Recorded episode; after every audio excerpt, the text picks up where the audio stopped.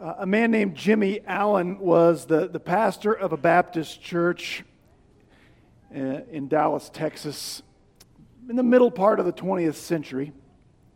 And years after he retired, he wrote this. He wrote, We missed him.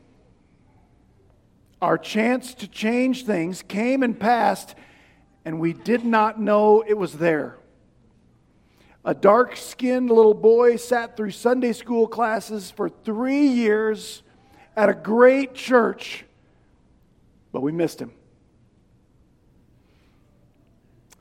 His name was Sirhan Sirhan. And at age 24, he would shoot and kill Senator Robert Kennedy. In the welter of words and the shudder of grief that spread throughout our nation in those days, this persistent thought kept running through my head. Somehow, we missed him.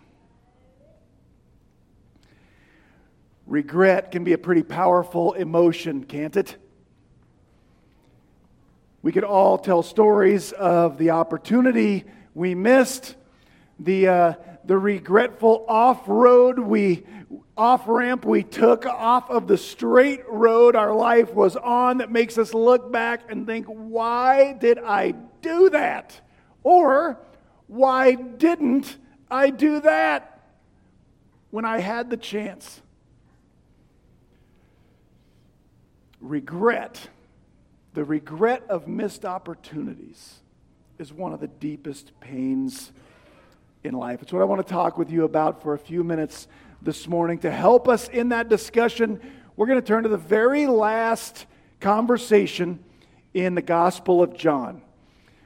John chapter 21, we're going to start in verse 15 in just a minute. But to get you caught up where, where we're at in, as we open there in the Gospel of John, by the time someone gets to John 21 15, John's story is basically over. He's told the entire story of the life of Jesus the miracles and the teachings, the arrest and the cross, the death and the resurrection. By this time, the risen Jesus has appeared to his disciples uh, uh, several times. The story is over. It seems so over, in fact, that John actually writes a conclusion before this. John writes this in chapter 20. says, now Jesus performed many other miraculous signs in the presence of his disciples, which are not recorded in my book. But these have been written so that you may believe that Jesus is the Christ, the Son of God, and that by believing you may have life in his name. Do you hear what John says right there? He says, I have written down everything, not everything that happened, but everything you need to believe in Jesus. And that's how you get eternal life by believing that when he went to the cross that John has already told us about, he took on the punishment your sins deserve. John said, I've told you everything you need to believe, all the miracles you need, all the evidence you need. I've already written it. And then John tells another story of another miracle. Now, why would John, after saying, I've written everything you need to get my point across, why would he tell another story after that point? Because John understood many people tend to miss opportunities and he thinks he maybe knows why. So, what John's going to do is he tells one more miracle story. I'm not going to tell you the story of that miracle or study through that really quickly. Um, the disciples went out on Peter's commercial fishing boat. They caught nothing all night. They saw who they thought was a stranger on the shore tell him, Hey, why don't you put the net down on the other side? They're like, What do we have to lose? He put it down, and there's miraculously, literally, so many fish in that net, they can't pull it into the boat. And they realize that's Jesus. Peter doesn't wait. He jumps in the water, swims to shore. The rest of the disciples get there. Jesus has made breakfast for them. they eat together, and then we're going to read the last conversation in the Gospel of John. John's going to use his friend Peter as an example of why Christian and non Christian alike we tend to miss out on the greatest opportunity to love and to follow Jesus. Let's read this conversation that I've been talking about. This is John chapter 21, verses 15 through 23. And they read this way. So, when they had finished breakfast, Jesus said to Simon Peter, Simon, son of John, do you love me more than these? And he said to him, Yes, Lord, you know that I love you. Jesus said to him, Tend my lambs, let my lambs. Jesus said to Peter again a second time, Simon, son of John, do you love me? And he answered, Yes, Lord, you know that I love you. He said to him, Shepherd my sheep. He said to him the third time, Simon, son of John, do you love me? And Peter was grieved because he said to them the third time, Do you love me? And Peter said to Jesus, Lord, you know all things. You know that I love you. Jesus said to him, Tend my sheep. Truly, truly, I say to you, when you were younger, you used to gird yourself and walk wherever you wished. But when you grow old, Peter, you will stretch out your hands, and someone else will gird you and bind you and bring you to where you do not wish to go. Now, this Jesus said, signifying by what kind of death Peter would glorify God. And when Jesus had spoken this, he said to Peter, Follow me. Peter, turning around, saw John, the disciple whom Jesus loved, following them, the one who had also leaned back on Jesus' bosom at the Last Supper. And Peter said, uh, uh, and said, Lord, who is the one who betrayed you? Verse 21. So Peter, seeing John, said to Jesus, Lord, what about this guy? Jesus said to him, If I want him to remain until I come, what is that to you? You follow me. Therefore, this saying went out among the brethren that the disciple, uh, that disciple would not die. But Jesus did not say uh, that John would not die, but only if I want him to remain until I come. What is that to you? There's our, there's our passage, our conversation. I want to study through with you. To understand that story, though, we have to understand what has happened previously in the Gospels concerning Peter. See, throughout Jesus' earthly ministry, Jesus constantly um, was predicting what was going to happen at the end of his life to his disciples. Sometimes these were sort of hints, sometimes they were just as plain as day. Like Peter would say, Boys, we're going to go to Jerusalem. My enemies are going to beat me up something fierce, and they're going to execute me. And he would he would predict, he, he predicted that all of you, disciples, you're going to abandon me. And he predicted that Peter specifically would deny that he even knew Jesus. Well, in response to those kind of predictions, Peter used to, to push back against Jesus. Sometimes he would just flat out deny that it was true. That would never happen. It, it's funny reading it that Jesus, or that, that Peter he admitted that Jesus was the Son of God, yet he thought somehow he could predict the future better than the Son of God. Or he thought he could control situations better than the Son of God. And so he would, he would say, That'll never happen, Lord. Or he would say things like this Peter would boast, Lord, if everyone else deserts you, I won't. Not old Simon Pete I'm going to be with you till the end. Right here with my trusty dagger, Lord. Anything you need. Everyone else might abandon you, but not me. Well, then, after Jesus was betrayed, he was arrested. Peter and John followed the posse to where they drugged Jesus and they hung out in the, the courtyard of the high priest. And three times that night, someone asked Peter, Hey, were you a follower of Jesus? And all three times he did exactly what Jesus said he would do. He denied he knew Jesus. Who? Me? Follow that guy? No way. Matthew tells us the last time Peter denied knowing Jesus, he did it with curses. It's like he said, May I be damned if I ever followed Jesus of Nazareth. Yikes.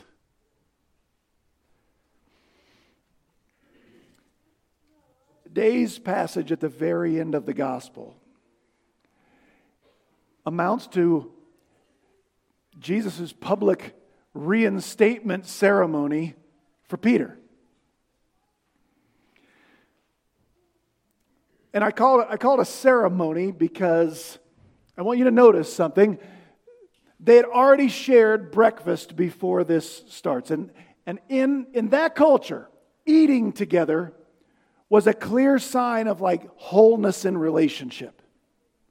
Jesus prepared a meal, invited these guys to share it with him, including Peter, which lets us know Jesus and Peter were already cool.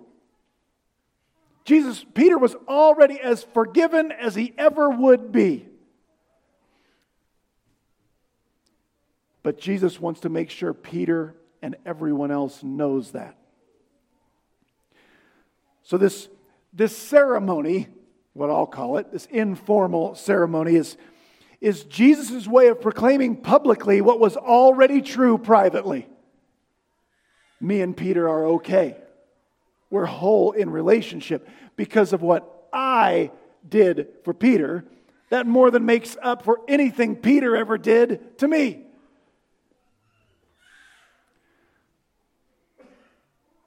But Jesus publicly, three times, asks Peter, Simon, uses his Hebrew name, Do you love me? Now, the first time, check out what he says Simon, son of John, do you love me more than these? Here's what I think Jesus is saying Peter, remember how you used to brag that you loved me more than these guys did? Remember how you used to boast that even if everyone runs away, you won't? Is that still true, Peter? That's why Peter leaves out the more than these part in his answer. He just says, Lord, you know my heart. You know I love you. Three times Jesus asks him that. And Peter just always appeals to to Jesus' knowledge, you can see in here. You know I blew it, you know I failed, but you know I love you.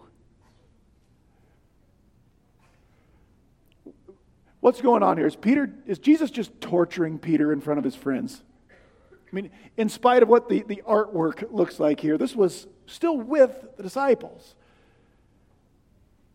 Jesus isn't torturing Peter, he's helping Peter. He is he's restoring Peter. He's dealing with Peter's failure and sin in a way that Peter and all the rest of the disciples know that sin has been undone. He's, he's dealing with Peter's sin in the appropriate manner. Warren Wiersbe wrote, and I think this is great advice for all of us to follow. He wrote that sin should be dealt with within the extent it is committed. In other words, private sin should be dealt with privately. But public sin needs to be dealt with within that public. So that's what Jesus is doing. Peter's boasts, I mean, he said out loud in front of these guys, these clowns might run away, but not me. He was obviously saying, I love you more than they do. Do you think Peter was getting some side eyes from his friends since that, oh, Mr. Love Jesus more than me. I bet he was. So Jesus, within that group, let's, let's Peter undo this. And every time Peter says, You know I love you, Jesus says, then feed my sheep, tend my lambs. Jesus' way of saying, Take care of other people I love. He puts him back to work. And, and I, I also want you to notice Jesus doesn't wait until Peter says, I love you for the third time before he tells him he's going to take care of people in my name. It's not like Jesus says, Do you love me? Yes, Lord. You know I love me. Well, we'll see. Do you love me? You know I love you. I'm not yet convinced. You haven't suffered long enough. The first time, do you love me? Yes. Get back to work loving people the way I've loved you. In fact, we know they were, he was already restored before this started. Jesus still wants Peter. In fact, Jesus wants this Peter.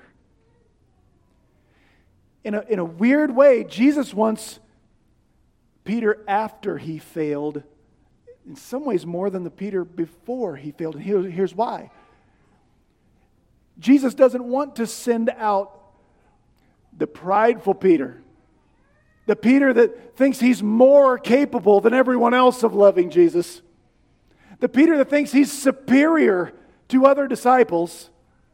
The Peter that thinks through my capabilities and willpower and self discipline, I won't let God down. He doesn't want to send that Peter out. Because guys like that are kind of hard to be around. He wants this humbled Peter.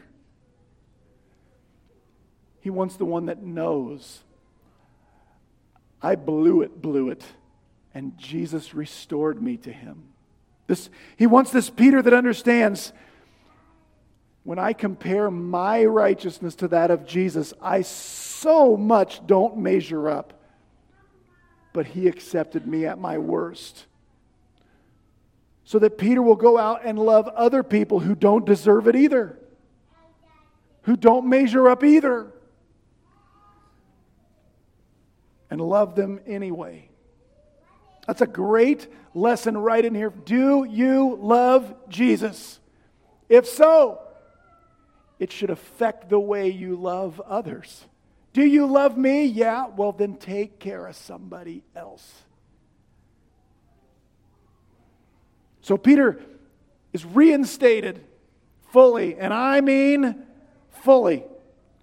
Check this out. After the third time, Jesus says, Feed my sheep. Immediately, Jesus gives Peter a new prediction. And Jesus has proven himself to be very good at predicting stuff. He says, Peter, someday you're going to be drug away Someday they're going to spread out your arms. Someday you're going to be crucified like I was. And that happened to Peter.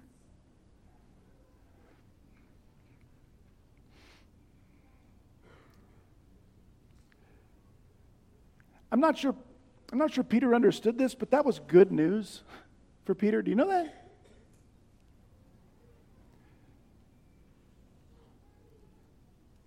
What was Peter's boast earlier in the Gospels? What did he brag about? What kind of guy did he want to be? I'm the kind of guy, Jesus, when anybody else would leave you, I won't. When Peter tried to do that through his own willpower and self discipline, he failed. When he realized he was a failure and couldn't do it himself, and Jesus just says, Do you love me? Yes, Lord. You know I love you. Then take care of other people. And then Jesus says, But I'll tell you the truth, because you love me, I'm going to make you into the kind of guy you always wanted to be. The kind of guy that when anyone else would deny me, Peter, you won't. And Peter would glorify God in the way he died, something he was unable to do when he tried to do it by his, his own strength. But I don't think right away Peter understands this is good news. And I don't blame him for that. Jesus says, All right, do you love me? Yes. Do you love me? Yes. Feed my sheep, take care of people, get out there and follow me. By the way, they're going to crucify you. And Peter says, Wait a minute and he sees his buddy John following along b- behind them at this point, and, and he points at John and says, Well, yeah, but Jesus, what about this guy?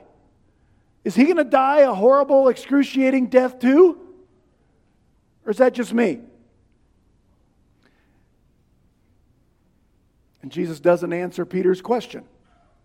All he says is, Peter, it's not your concern how I deal with that guy.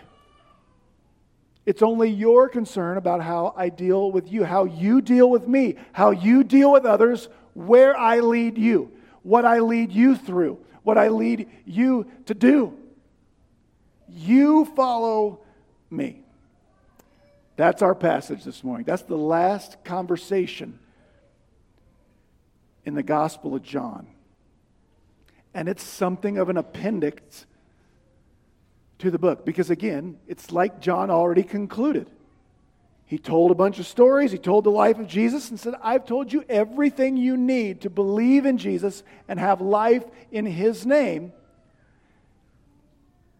So, what's this story really about? Why is it here? John uses his friend Peter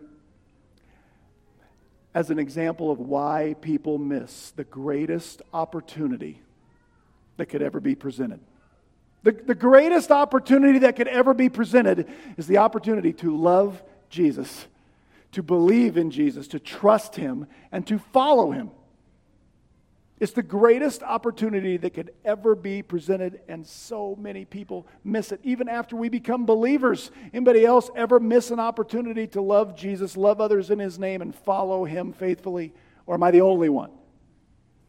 Why do we miss those opportunities? John is showing us through Peter. I want to send you home this morning with four barriers to loving and following Jesus that we see in Peter. The first barrier, the first thing that keeps people from really loving Jesus and following him is self sufficiency. We don't see this in the story we read, we see this in the background information from earlier in the gospel about Peter. Early in Jesus' ministry, there's this, this picture of Peter who thought he was very self sufficient, who thought he was strong enough, he was moral enough, he was self disciplined enough. So much so, he could be godly all on his own. So much so that when Jesus would predict stuff that Peter didn't like, Peter would pick and choose what he wanted to believe from Jesus. When Jesus predicted things like, hey, someday you're going to set, you guys are going to sit on 12 thrones and judge the tribes of Israel. Jesus, Peter's like, sign me up for that one. That's a prediction I accept. Then when Jesus says, they're going to beat me up something fierce and execute me, Peter says, no, no, no, no, that'll never happen to you. See, he just, he, he thought he was smart enough, he was moral enough to pick and choose from Jesus' word what to believe and what to throw out.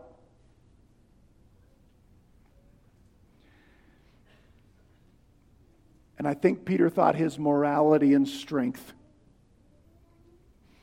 made him superior to his contemporaries. Good enough. Man, this is still a barrier to loving Jesus, to following Jesus today.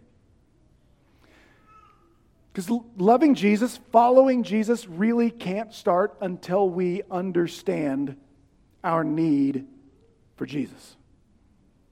Jesus did not come primarily to be an example for us to follow. He is that. Don't get me wrong. But He came to be our Savior, our rescuer, our Redeemer, precisely because we can't follow the example He set. We can, we can sort of deceive ourselves into believing we are as we pick and choose the things he said that we like and don't like. But we won't really love Jesus unless we understand what he saves us from. And we will not admit to ourselves we need saved, we need rescued when we are stuck in self sufficiency. This is maybe the biggest barrier to people believing and accepting following Jesus. The understanding that I need rescued. I'm not good enough. That's hard to admit. At the end of my life, when I stand before God, He will not say, You've been good enough. That's hard to admit. But if what Jesus said is true, it's actually true. Maybe this is your barrier. Maybe what has kept you from, from trusting in Christ to be your righteousness, to stand in your place, to be the door, the gate to eternal life for you. It's just an inability to understand or to accept or to admit that I will not be good enough on my own. I'm not self sufficient. I need rescued. Maybe that's you. The next barrier to loving and following Jesus that we see from Peter is kind of the opposite of the first one it's failure. Instead of the barrier that is thinking, you know, God's probably going to be okay with me because, you know, all in all, I'm a pretty good person. Instead of that barrier, there's this opposite barrier that says, after what I've done, there's no way God would ever take me. You know, Jesus had told Peter, You are going to, before a rooster crows in the morning, you're going to deny you've ever even known me three times. Peter says, No way, I would never do that. And the chaos happens. And right after the third time with curses, he told somebody I would never follow a loser like Jesus. Peter hears a rooster crow and he falls apart. I hope someday I get to ask Peter, how low did your desperation get after that? Do you think Peter thought,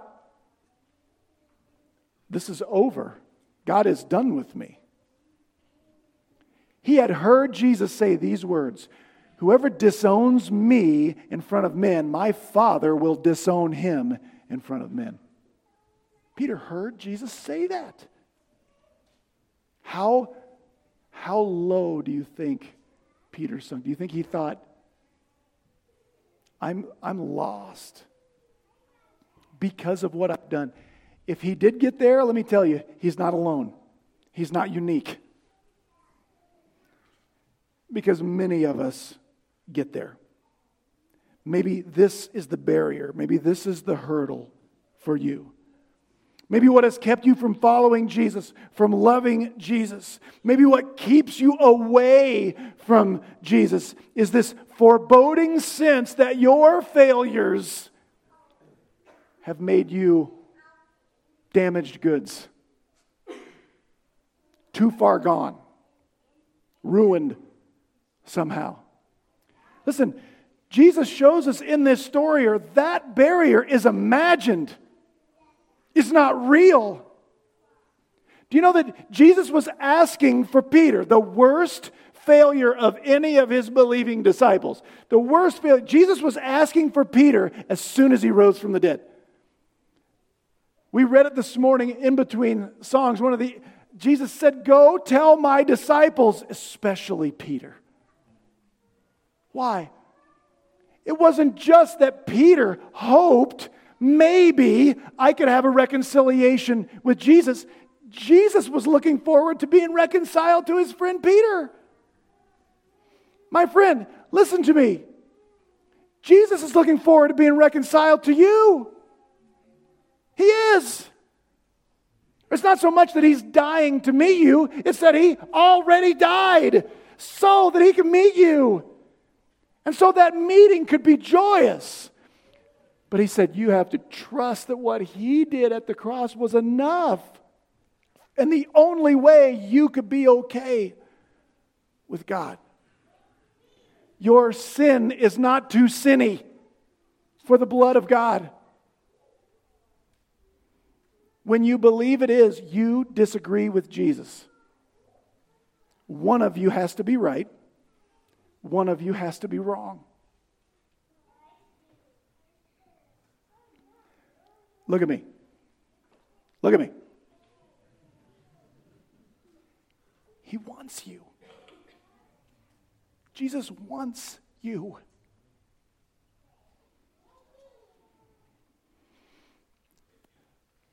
Third barrier we see from Peter in this passage that keeps people from following, from returning to, to from, from loving Jesus is, is this fear that the cost will be too high. We see this in Jesus that, you know, right after, or in Peter, that right after Jesus says, Hey, welcome back, follow me. By the way, they're going to execute you. It's going to be awful. Now get out there and follow me. And Peter bucks against that. I'm not sure I want to sign up for this. You're probably not scared that you're going to be crucified upside down like church tradition tells us Peter was. But you might think, like I did for many years, that if I decide to follow Jesus, it's going to take away all my fun.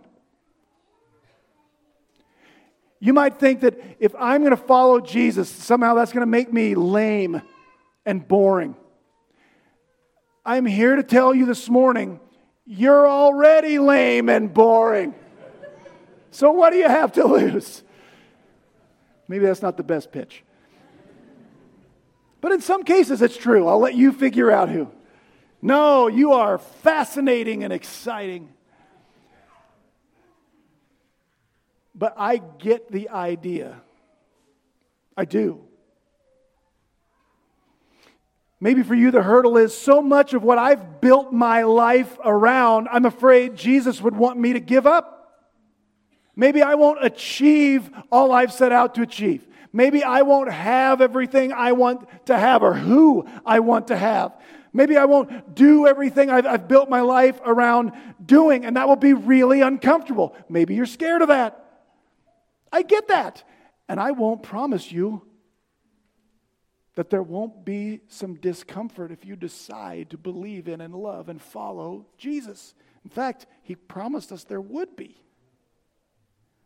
But I can promise you this it will be worth it. At the end of your life, it will have been worth it.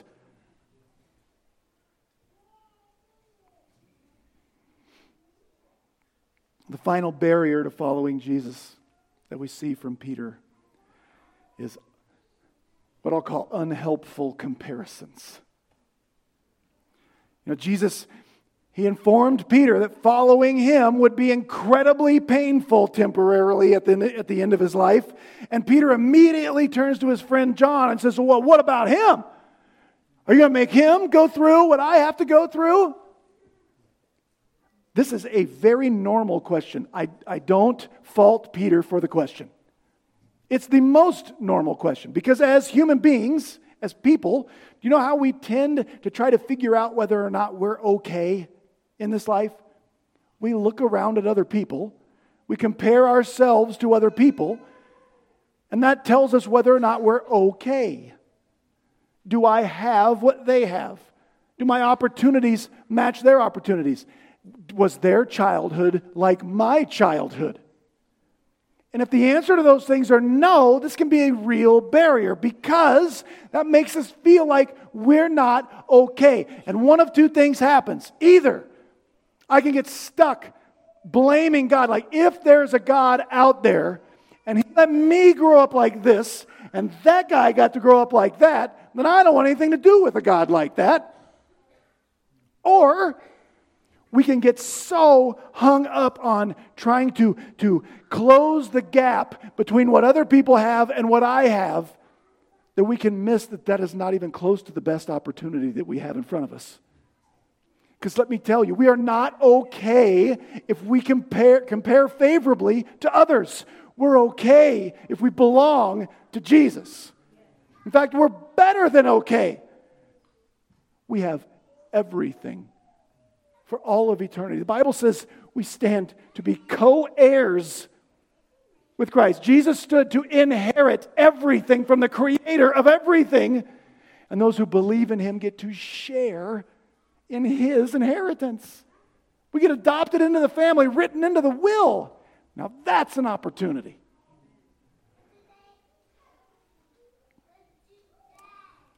a whole lot of people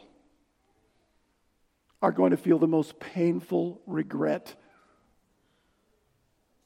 when they stand at the cusp of eternity before their creator and they have a sense. I don't know how it'll work. I don't know if they can see a glimpse into that inheritance. But they will understand oh i have given up everything for all of eternity. I wouldn't trust jesus love jesus follow jesus. Because that guy had a better childhood than me. Because those folks had more than me I spent my whole life trying to close gaps that didn't matter.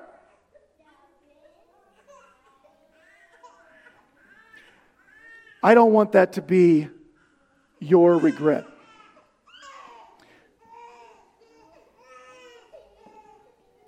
What is it for you? Which one of those rings the most true? And there are others. These are just four from this one story. What is it? That is your biggest hurdle to loving Jesus and loving others in his name? Have you never admitted, do you think that you're going to stand before God and he's going to be okay with you just because you've been good enough? You disagree with the Word of God on that one. Do you think that the failures you have failed because you can't forgive yourself, God must feel like you do about you. Is that your barrier? You disagree with God on that one. Are you afraid of what you'll miss out on if you decide to follow Jesus? Doesn't hold a candle to what you'll miss out on if you don't. Are you, st- are you stuck comparing yourself to others? Is that what? I don't know what it is for you. But here's what I hope for you that you will decide today to, let, to believe that the punishment you deserve from God was poured out on Him and not you. That there's no condemnation left for you when you believe on Jesus and His cross that you'll believe that God loves you, not based on how you have lived, but on how He lived. And that you would spend a lifetime starting today loving Jesus in a way that would transform you into someone who loves others that don't deserve it either. This can be the day you break through the last barrier, clear the final hurdle trust Christ as your Savior. Let's pray. Our Father and our God, we are so thankful that the men you chose, like Peter, were so imperfect. They were, they were failures with real weaknesses and sins and problems. Makes it a lot easier to identify with them. Father, for those who are here this morning who have not believed in Jesus, I pray that you would uh, draw them to yourself, that they just would believe that Jesus is the Christ, the Son of God, that He died for me, He died for, for us. He rose again to prove that was true. That they would forget about what it might cost them if they do follow you and focus on what it might cost them if they don't. And thank you that you will accept us in spite of all of our sin. We love you, Lord. We pray all that in Jesus' name. Amen. Would you stand with us and we will finish our time together?